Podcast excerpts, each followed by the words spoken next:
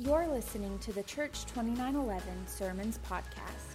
You can find notes for this message along with more information about our church by visiting church2911.com. Here's our lead pastor, Rick Hand, with this week's message. So, last week we started this sermon series, and as Lexi said, it's a short one, three weeks.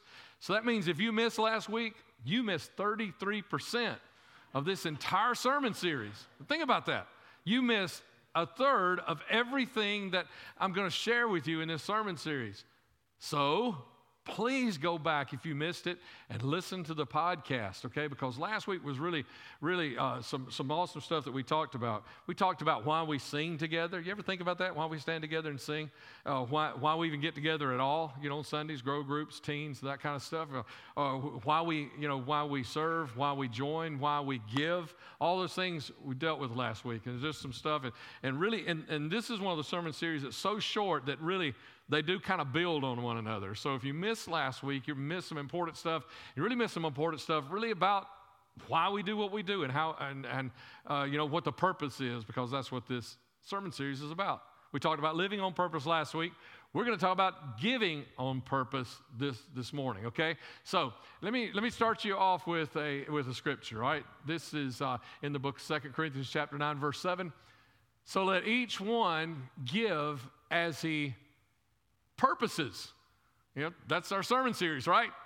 Giving on purpose. Let each one give as he purposes in his heart, not grudgingly or of necessity, for God loves a cheerful giver. Now, you cannot substitute the word chooses for purposes, okay? It's not let everybody give how they choose to give, it's let everyone give purpose with purpose, purposefully. What have you purposed uh, to give? And so it's not just about, you know, that, but, you know, what you choose to do, but it's about giving purposely. And, and by the way, you know, happy Thanksgiving month, right? You know, we kind of joke in our family that, um, that, that several members of our family, they believe in celebrating their birth week, not their birthday. You know what I mean? You know, they want you to celebrate them more than just the one day. So let me wish you a happy Thanksgiving month, okay? And uh, have you ever thought about what that word means, Thanksgiving? Doesn't it mean giving thanks? And is that just what we do with our lips? Or is it also what we do with our actions, with our heart, with our attitude, and all those things? Is it not supposed to be all that? So that's what we're talking about today, about it being more than just that. It's about being on purpose. Okay, so let's begin here.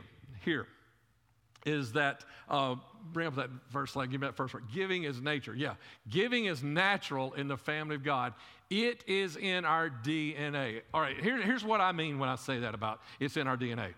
If you're a Christian, then you are now part of the family of, I'm sorry, you're part of the body of Christ, right? You're part of the body of Christ if, if, if you're a Christian. So that means whatever his DNA is, whatever Christ's DNA is, is your DNA because you're part of this body as well.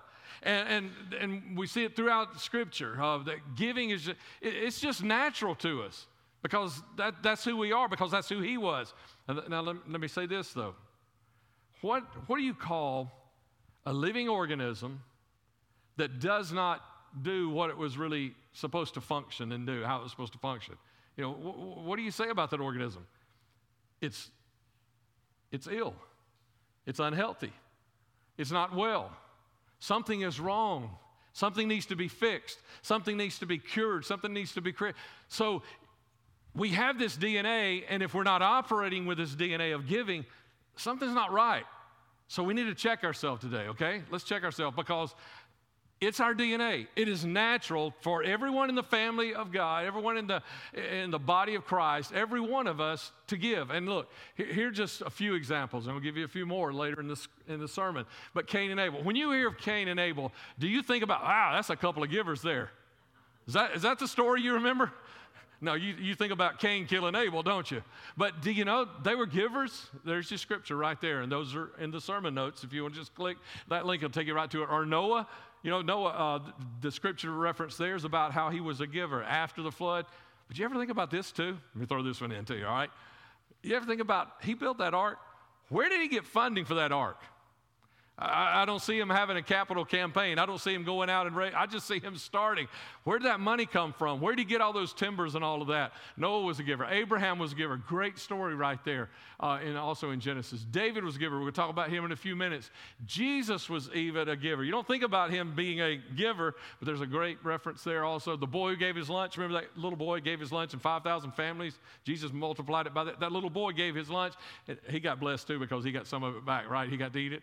Mary Magdalene, Joanna, Susanna, the, those women who supported Jesus, it says, it says those three names and the other women, they were, uh, and Barnabas, you know, when you think of Barnabas, you think of Paul's sidekick, but you don't realize, go look at that verse and see, he was a giver, uh, I mean, a big giver. And Dorcas, uh, last week when we wrapped up, we were talking about all the things that God is doing through 2911. And that is just another reason I really want you to hear that sermon from last week if you didn't hear it, because there are so many things that you don't realize that we've done, that God has enabled us to do as a church, and we're still doing.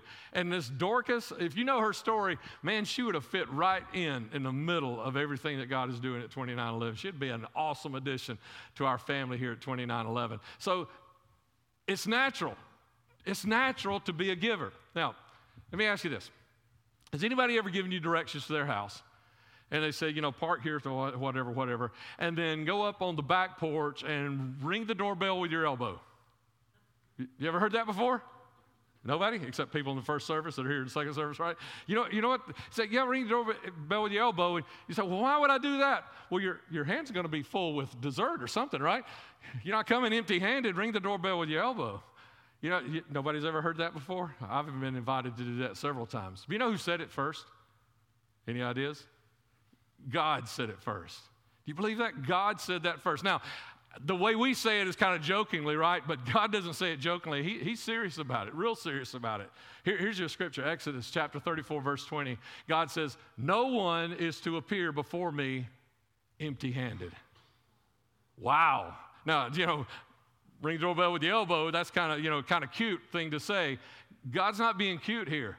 No one is to appear before me empty handed. He says this three times. I got the other two references in the notes if you want to look them up later, okay? He says, No one is to appear before me.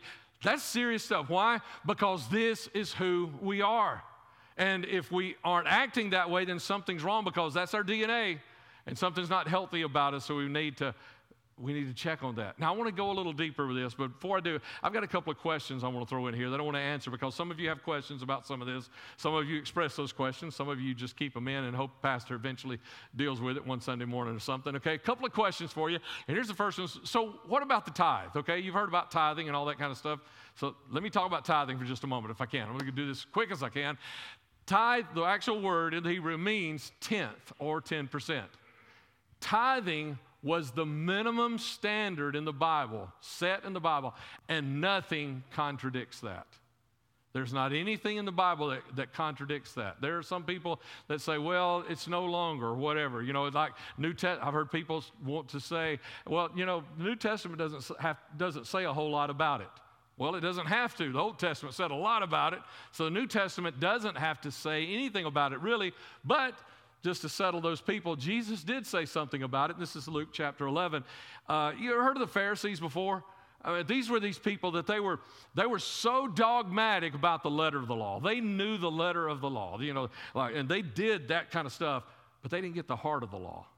They were doing it because, and they were beating people up about it. You aren't following it right. You aren't. You aren't but they didn't get the heart of the law. So Jesus is chastising them about this here in verse 42. He says, What sorrow awaits you, Pharisees, for you are careful to tithe even the tiniest income from your herb gardens, but you ignore justice and the love of God. And so, so he's, he's saying, you know, you're doing all the letter of the law stuff, but you don't get the justice part. You don't get the love of God and how we're supposed to treat one another. You should tithe, yes. Jesus says you should tithe, yes. But do not neglect the more important things. And I, have actually heard some people try to twist this and say, you know, Jesus is saying that's not important. That, that's not what he's saying here. He's saying there's some stuff that you aren't doing. I mean, if you take this, if you just take what he says there about tithe and you don't put all the stuff around it, what does he say? You should tithe. Yes. That's what he's saying, okay? And so he's not saying, I mean, this, if, if, Jesus was going to say, look, now that I'm here, tithing isn't important anymore, this was his perfect opportunity to say it right there. He said, okay, look, you guys, y'all aren't getting this part. And you know, now that I'm here, tithing isn't important. That's not what he says. He says, but yeah, keep on tithing because that part is right. You're supposed to do that because he didn't want anybody to have the, have the excuse of Jesus said it wasn't important. No, he said this is still important. So it's, it's still right there. Okay, but here's what we see throughout Scripture and just throughout all the Scriptures and specifically uh, here in the New Testament, okay? Throughout Scripture, we see how God's people went beyond any minimum standard because they had a giving heart. Giving was part of their heart. That was who they were. And they go beyond this, this 10% minimum stand, uh, standard that was set in the Old Testament. They go way beyond that. Look, look at the verses right here, 2 Corinthians chapter 8. And these are the Old, uh, New Testament. They are very poor, but they are also filled with abundant joy, which has overflowed in rich generosity. Poor people were rich in generosity. They gave not only what they could afford, but far more. They begged us again and again for the privilege of sharing in the gift for the believers in Jerusalem. And that happens at 2911. People, people ask, Are we doing that, that Appalachian Christmas thing again where we give to the kids up there and all that? And it's like people are begging, just like this. I mean, that's the heart of God that is inside of you that wants to give to people. Or, or look at Acts chapter 4. There were no needy people among them. How in the world could that be? That's impossible, right? It's impossible there could be no needy people. That's what Scripture says, though. And here's how it happened because those who own land or houses would sell them and bring the money to the apostles to give to those in need. And, and these are all many other scriptures, and there's others besides these right here that show the heart of God's people about how it was, it, it was not something they were forced into doing, it was their heart to be givers. I read something a long time ago. I don't, I don't, remember, but it was in an article, and I can tell you how old it was. It was back before, you know, it was back before online. I mean, it was actually a, you know, a magazine, you know, sitting in my lap. I was reading this article, and I cannot remember who said this. I have Googled it time and time again, trying to find out who said it so I give them credit for it. But this is what they said about these people.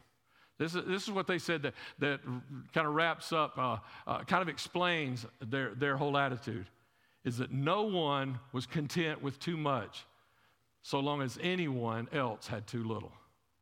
Imagine that. No one could say, Well, I'm blessed. They, they weren't content with that as long as they could see somebody else who needed something. That was their attitude, and this is the attitude of giving. So, so, so let me wrap this up about tithing, and especially this New Testament argument that a few people try to make. Is saying that, that the New Testament, uh, 10% is not a New Testament thing, which is erroneous, but to saying that is not an excuse to not give, it's actually an argument to give more. Because if you look and see what, what Scripture points out, it's about these people that are so generous, they go way above and beyond the 10%. Okay? Here's the second question. This is a question about 2911. Why do we not take up an offering at 2911? You know, like we don't pass a plate. You know, y- y'all been in churches that pass plates. We don't do that at 2911, right? Did you know 70% of American churches today do not pass an offering plate anymore? That, that, was crazy for me to read that. I, I, I, thought, you know, we were in the minority. We're actually no longer in the minority. When we, we, we, stopped doing it some time ago when we were in the minority, but we're not, no, not any longer. And one of the things that's happened is COVID. You know, everybody had to start giving online. At 2911, before COVID, we were about half and half. Half of our giving was online, and half was actually, uh, you know, in, in something like our offering box that we have back there. You know, people would just bring it in that way. And so that, that was the way people were giving. COVID hit, and now, uh, two thirds of our giving at 2911 is online. You guys are giving. Okay, but let me, let me tell you why I really like this. Everybody's kind of leaning that way now, but because people whose giving is on purpose don't need an offering plate to remind them to give, they find a way to give. I think it's so cool to have someone new come up and say, Pastor, I, I, where do I give my offering? And I tell them about the box back there, or, you know, you can give online. A lot of people don't don't do a lot of stuff financially online because you know there's some scary stuff out there and so they, they still want to give there. And that's great. True givers ask the question. True givers find out. People who are purposeful about their giving find out. I like personally this is pastor i like that we don't take an offering. People give their offering i like that You know, and that, that uh, so many people you give online, they're not giving on Sunday morning when they get their paycheck, when they get their payday, they're giving right then. They go online and give right then. And then those that do bring it, they come on Sunday and they've already got their check ready and written, and so they drop it in that offering. I like that we don't take, a, take an offering, but we allow people the opportunity to give an offering. I, I like that attitude because that is scriptural. Okay, let's, let's back away from that now. Those are the two questions that I want to kind of throw in here in the middle of this. Now let's dig a little deeper. I got three stories to tell you and wrap this up, okay? The first one is about building the temple. Um, Israel, when they were uh, when they came out of Egypt, remember that story, Moses bringing them out of Egypt and all that, and uh, they were nomads, you know, wandering around. They finally get to the Promised Land 40 years later, and they get to get to their place, and they've had this tabernacle that they, uh, you know, they kind of worship God in and, and around because everybody couldn't fit in. It, it was basically a big, huge tent. Everybody couldn't fit in there. So they had this tabernacle. Well, they just set it up. They kept moving it, you know, as they were nomads. But once get in the promised land, they, they, they set it up, and that's still where they worship until David becomes king. And in his, in his uh, reign as king, he starts talking to God and uh, the prophets about building. He, it was his heart. He wanted to build God, he said, a permanent place to meet with man. And so he wanted to build this temple, and God said, Well, you're not going to do it, but your son Solomon's going to do it. And so this is where we pick this up. This is late in, in King David's reign. And so this is where we pick up this story. And King David says, My son Solomon, and li- listen, I'm just going to read the bold parts, okay, but I wanted you to be able to see all that fills in there as well. King David said, My son Solomon, the temple he will build is not for mere mortals, it is for the Lord God himself. I have gathered as much as I could for building the temple of my God. Now there is enough. Oh, I want you to realize what he says there because I want to come back to it in a second. Now there is enough. And talks about the stuff that he's gathered. Okay, let's go on to the next one now. And he said, Now there is enough. And I am giving, okay, now there is enough. But he says, I'm giving all of my own private treasures. And then if you look there, you'll see the tons of gold and the tons of silver that David gives on top of enough. Now there is enough to do this, and now I'm going to give. There's already enough, but now I'm going to give. And then we go down and he says, Now then, who will follow my example and who will give offerings to the Lord today? So, so he's saying, There's enough, but now I'm going to give this. So he gives this, says, Now who's going to give too?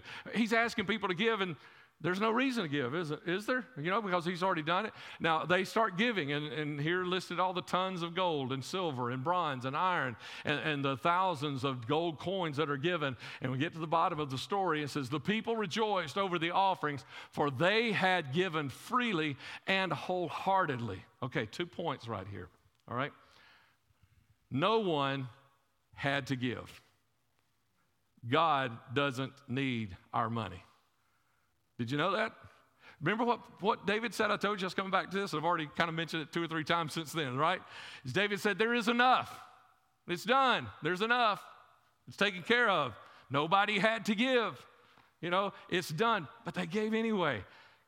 But God doesn't need our money. That's, that's the message I get out of that. God doesn't need our money. You say that in quotes. Did you notice that?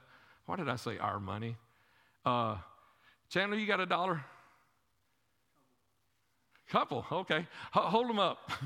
All right. Uh, everybody help me. Whose dollars are these? Chandler's dollars, right? Uh, Chandler, how long have you had those dollars? One day. One day. He's had them one day. And uh, how long do you think you're going to hold on to them? he's had them a day and he's already knows they're not going to stay here much. Hey, let me ask you one more question about that money, Chandler. If you were to die this afternoon, who would have those dollars? Uh, Lexi, right? So, yeah, what's the point, Pastor? The point is, we act like all this stuff is ours. It's, it's loaned to us, right? I mean, actually, we know it all belongs to God anyway. I mean, if every human being was wiped off the face of the earth tomorrow in some huge nuclear attack, uh, you know, nuclear war all across, you know, who, who would this belong to? This world still belongs to God. It always was His and still is His. Yeah, we hold this stuff like it's really something, don't we? And then we give it to God like, hey, God, I'm, I'm doing you a favor today. I'm giving you something. We're giving him what belongs to him. He loaned it to us to use, and we just give it back to him. We're not giving him or doing anything for it. He's already got it. As a matter of fact, you know, thought about it this way. At any moment, God can call your loan. you know, any moment he can call your loan. He say, "No, give me that back." I, you know, you're not using it the way you want to. I, thank God he doesn't do that as often as maybe he should or could. Right? God doesn't need our money. No one had to give. Here's the second thing: no one had to give. They wanted to give. But now get this, okay? They didn't need the money anymore because everything was taken care of. David, in his wheeling and dealing as king, had been able to maybe call in favors or whatever, and he had every bit of everything they needed to build this house that they would call the temple of God. But then David said, That ain't good enough. You know, he wanted it to be better than just the need. He wanted it to be better than just getting by. He wanted it to be right. And, and, and think about this this way. You know, because that's, that's what a lot of us do. I think we say, Pastor, what you need around here? And you know, uh, you mean like this moment? And we're good. Everybody comfortable, right? Need a little more air or a little heat or something, but we got it, right? You got chairs, nobody sitting on the floor. We got everything we need. It's not about need, it's about opportunity. And these people were seeing, hey, this, this house is about to be built for God. This temple is about to be built for God. David knows this, and he said, I'm about to die. I'm not going to see that house, but I'm going to be part of it. I'm going to be part of this giving. I'm not going to let this house be. This was something I asked God, help me. I want to be a part of this, and I'm going to be a part of it, even though I won't even be here. And so he, he gave of his gold and his silver. And the language says he gave it all. I don't know if he gave it all. That's the, what the language looks like. He gave it all. He said, I'm about to die. I'm not leaving anything for my kids. Let them fend for themselves. I don't know if that's his attitude, but he's saying, I'm going to be a part. This is what, this is what they were saying is, wait a minute, an awesome thing is about to happen, and I want to be a part of it. Even though God doesn't need my money. Even though God doesn't need my time, even though God doesn't need my talents, He's got plenty of people more talented than me, but these people say, I'm still going to be a part of this. I mean, that's how we wrapped up that sermon last week. One of the reasons I wanted you to really listen to this last week is I wanted you to see, you know, just what God is doing through 2911 and has done through 2911 over the last 14 plus years. And see that you're now part of this, but are you a part of this sitting here and saying, yeah, those people did something? Or do you say, God is doing something through us. I want you to be a part of that as well. I want you to be able to. Okay, so, so I got two more stories I want to tell you before we wrap this up. Okay, here's, here's the second one is about a, a widow, a poor widow in uh, Luke chapter 21. Jesus looked up and saw the rich putting their gifts into the treasury. And he saw a poor widow put in two small copper coins. Okay, stop there. Don't read ahead because I want to catch you right here. What, what your thoughts are. I want you to just think of it. What, what, are you saying? I'm a very visual person. I'm seeing this. I'm seeing all these rich people, you know, with their best clothes coming into the temple, you know, and, and laying their money, putting it in the offering box, you know, and I'm seeing all this. And, and then I see this poor old widow, you know, and to me, you know, she's decrepit. She's barely getting around. She's got a, a cane, you know, and everything. And, and she's got these two small copper coins. What, what do you see? I, I, that's what I want to catch you in this moment. What do you see? Because I think what you and I see is what the disciples saw. And then Jesus says something ridiculous. Okay, what he says here is ridiculous. Truly, I tell you, this poor widow has put in more than all the others. And I just wonder, if some of the disciples are saying, Jesus, are you crazy? You just saw what we just saw. All these people putting in all this, and she puts in two little coins, and he says, For they have all contributed out of their surplus, but she, out of her poverty, has put in all she had to live on. Okay. Um, when you and I give, or when you and I see a need, or when we see opportunity, when we see those things, you know, and we give, I know what we do a lot of times, you know, is we want to, you know, pull it out and check and see and say, no, I just really don't have a lot to give and be a part of this today. You know, we, we see, what do we see? We see our lack, right? We see the things that stand between us and the ability to be a part of what God is doing. But you know about this poor woman here, this poor widow here? Bring up that, that point there for me, uh, Beverly. The widow didn't look at her two small coins as a limitation, but as an opportunity. And she's digging down in pockets or a change purse or whatever, and she sees those two coins. She doesn't look at it like most of us do most of the time, right? And say, ah, man, I can't. She's, I've got two all these people, but I can be a part of this because I got two coins. That was her attitude. I can be a part of this. You see, a lot of us, we, we use our limitations as an excuse. And we don't realize that God is giving us an opportunity. Every one of us has opportunity to do something. We all have an opportunity to do something. Purposeful givers, I got this last one right here. Purposeful givers look for the opportunity to give. You see, uh, I started this thought a second ago, and let me finish it here for you. It, it, you know, I was, I was uh, state director of a, of a ministry, a nonprofit, uh, several, several years ago, and, and I kept getting hammered into me by you know, people saying, hey, you got to tell people about the need. People give to need. People give to need. People give to need. And yeah, that's true. But you know what happens when you give to need? You know, like if Chandler said, hey, I've only got these $2, he, has got more than that in his pocket. He told me earlier, okay? But uh, if he says, I've only got $2, I need one more today. And if somebody says, oh, I got a dollar for you, you give Chandler one more dollar, what happens? Here's his need. You got his head right above water, right? That's what happens when we give to need. But when we give to opportunity, then what happens is what, what happens with during that day of David is they gave to opportunity, to say, I want to be a part of this.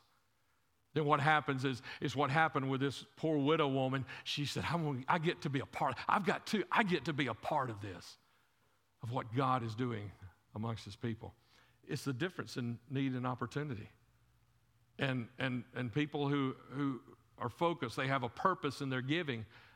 They're not looking like, well, where to, where, where's somebody got to have some of my money, but looking for an opportunity for God to do something amazing in, in, in their life. Um, here's, the, here's the last one. And this is another widow. It's in the Old Testament, though. The widow of Zarephath. And uh, this story begins with Elijah. There's a famine, and uh, God's got this prophet named Elijah. And God tells him, Elijah, I want you to go move to Zarephath till this, till this famine's over. You know, and I'm going to take care of you there because I've already, I've already spoken to a widow. I don't know how God did it. He didn't give us a lot of details on that. But he says, I've spoken to a widow to feed you until this famine's over. And so you go live in Zarephath and I'm going to feed you. And I'm telling you that because sometimes I pe- think people read this story and, and they think Elijah is full of himself the way he goes up to this woman and says, Feed me first. But God says, I've already told her. Okay, so God's already told her. Now, Elijah comes up and, he, and, you know, they meet. I don't know how they end up meeting or finding one another, but they, they do. And God, uh, Elijah says, What do you got? And she said, I got just a little bit of meal. I got a little bit of oil. I'm about to make a few cakes, and me and my son are going to eat our last meal because all of our resources are gone after that. And Elijah says, Feed me first, and then feed you and your son. And he wasn't being ugly. God had already told her, do this. And, and he gives, them a, gives her a promise by saying, do that, feed me first, and then make one for you and your son. And if you do that, then God will never let the meal or the oil run dry as long as this famine is, is, is here in the world. And that's exactly what happened. She fed him first, then she fed herself and her son. She got up the next morning for breakfast. She went and looked. There was enough meal and enough oil to make cakes that morning. She went back to lunch, guess what? Enough meal and enough oil for lunch. Same thing happened for dinner. Same thing happened the next day and the next day and the next week until the famine was over. God gave her a miracle, okay? Here are four points about this, all right? First one is this there are blessings in obedience, all right? There are blessings in obedience. And also, the converse of that is true. You know, if, if when we aren't obedient, you know, there are also consequences. Now, when, when we hear that, we think of, um, we think of punishment, right? you know, because, you know, we were raised by our parents, you know, and, you know, when our parents tell us to do something, we don't do it, and they say there's going to be consequences. You know, when I was a kid, the consequences were painful, you know what I mean. Okay? Uh, and some of you guys may, some of you teens today may say, mine are more painful than yours were, you know, because yours might last for a week or a month, right? You know, but there, there, are consequences. But that's not all. Let me, let, me give you, let me give you something else to understand. Yes, yes, when we are, when we are just boldly disobedient and we just, we just run rampant and wild, yeah, you go to jail. I mean, there's some real punishment that happens, you know, even in this world, right? But let me give you something else to think about and understand this. And this, this is one of the reasons I want to tell you this because I want you to understand why you're missing blessings, some of you, okay? If you came to my house this afternoon, I'm sitting on you know my recliner and I'm watching I'm watching uh, football, you know, and you come in, I say, hey, I got some popsicles in the in the freezer. How about opening the door and getting me and you, you a popsicle, and, and we'll both have one. And you're like, I can't believe he asked me to go in his own freezer. You know, I'm the guest. He ought to get up and get me. And so instead, you just go and sit down on the couch. You didn't get a popsicle, did you? It, was that punishment? It wasn't punishment. You just didn't open the door to get the, and if you don't open the door, you can't get the popsicle. There's a blessing, but the blessing's on the other side of the door that has to be opened. And when you don't open the door, you don't get the blessing. So there are consequences to not being obedient. It doesn't mean you're going to get beat up by God, it just means you're not going to receive the blessings that you could have if you don't open the door. Oh, and that's a, that's a great illustration you think about of opening the door for your blessings to come, okay? Uh, and here's, here's a second point God could make funds appear, right? He could put a money tree in your backyard this afternoon. But don't anybody come up and meet with a prayer team member after church to pray for that, okay? He, he could do that. God's able, God's able to just rain down dollars in, in, in your backyard, okay? But He doesn't do that. What does He do? He chooses to use us and he blesses us to be able to do what needs to be done. And that's the 2911 whole thing about who we are in our DNA, all wrapped up. First Chronicles, Second Chronicles, Psalms, and Jeremiah uh, you know, as Lexi was saying just a few minutes ago, that's it right there. Is because God has everything, but instead of just giving it to us, what He does is He chooses us to, to do it, and then He takes all this everything He's got and puts it in us to enable us to do and, and make this big, huge dream come to pass in, in people's lives, in our life, and in our world today. That that's what He chooses to do. He could just do it, but He, he doesn't do it that way. He doesn't just do miracles that way, but then also, you know, God sent him over there to a widow. A rich family could have taken better care of Elijah. Think about that. God sent him over there for a poor old widow woman to take care of him. You know, why didn't God send him to a rich family? Because the rich family could have taken care of Elijah a whole lot better. But Elijah was sent to a destitute widow so God could take care of her. See, we get it backwards sometimes. We think, you know, it's all about, you know, me getting my stuff and all that kind of stuff. But, you know, God sent Elijah to her house so she could be taken care of. God could take care of Elijah anywhere. God has it all. God can take care of this. He's got all of this. He's got all that, all that we need. He didn't send him to that w- poor woman to take care of Elijah. He was going to take care of Elijah anyway. But he sent Elijah to that poor woman to give her an opportunity to open the door and to let some blessings happen. But you know what? The, the blessing I was telling you about, about how they had plenty to eat for all of the famine, the rest of the famine. That's not the last of their blessings. A few weeks after this, we don't know exactly how long, that son of hers dies. And you know what? A lot of us, uh, you know, our, our first initial reaction probably would be for a lot of us God, why did you do that? Why did you save him in the famine only to let him die just a few weeks later? But you know what God did? God had Elijah go and pray the prayer that raised her son back to life. If she had not been obedient to God in the middle of the famine, she would not have had the blessing that came later because she would have had no relationship with Elijah. When she opened that door just to get a popsicle, I mean, when she opened that door just to get her little blessing, she had no idea. That was all that was on her mind that day is just getting that little blessing. But when she opened that door, she didn't know that there was a big, big need coming. She didn't know she was going to need a resurrection in a few weeks. But because she opened the door, she put things in place. Listen, what you've got to do, you're a child of God. You're part of the body of Christ. Well, what you have to do, we can't do this all together. You have to do this. You have to maintain your place in the body of Christ. You have the DNA.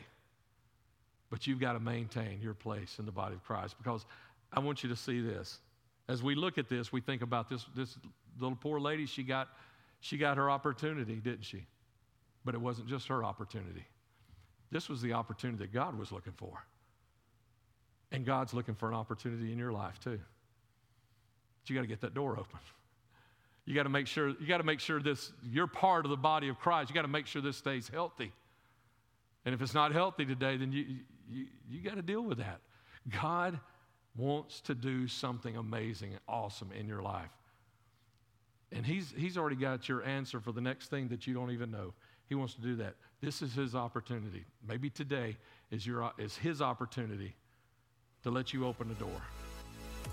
Thanks for listening to the Church 2911 Sermons Podcast.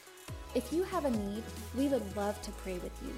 You can connect with our prayer team by emailing prayer at church2911.com or by texting 205 476 2911.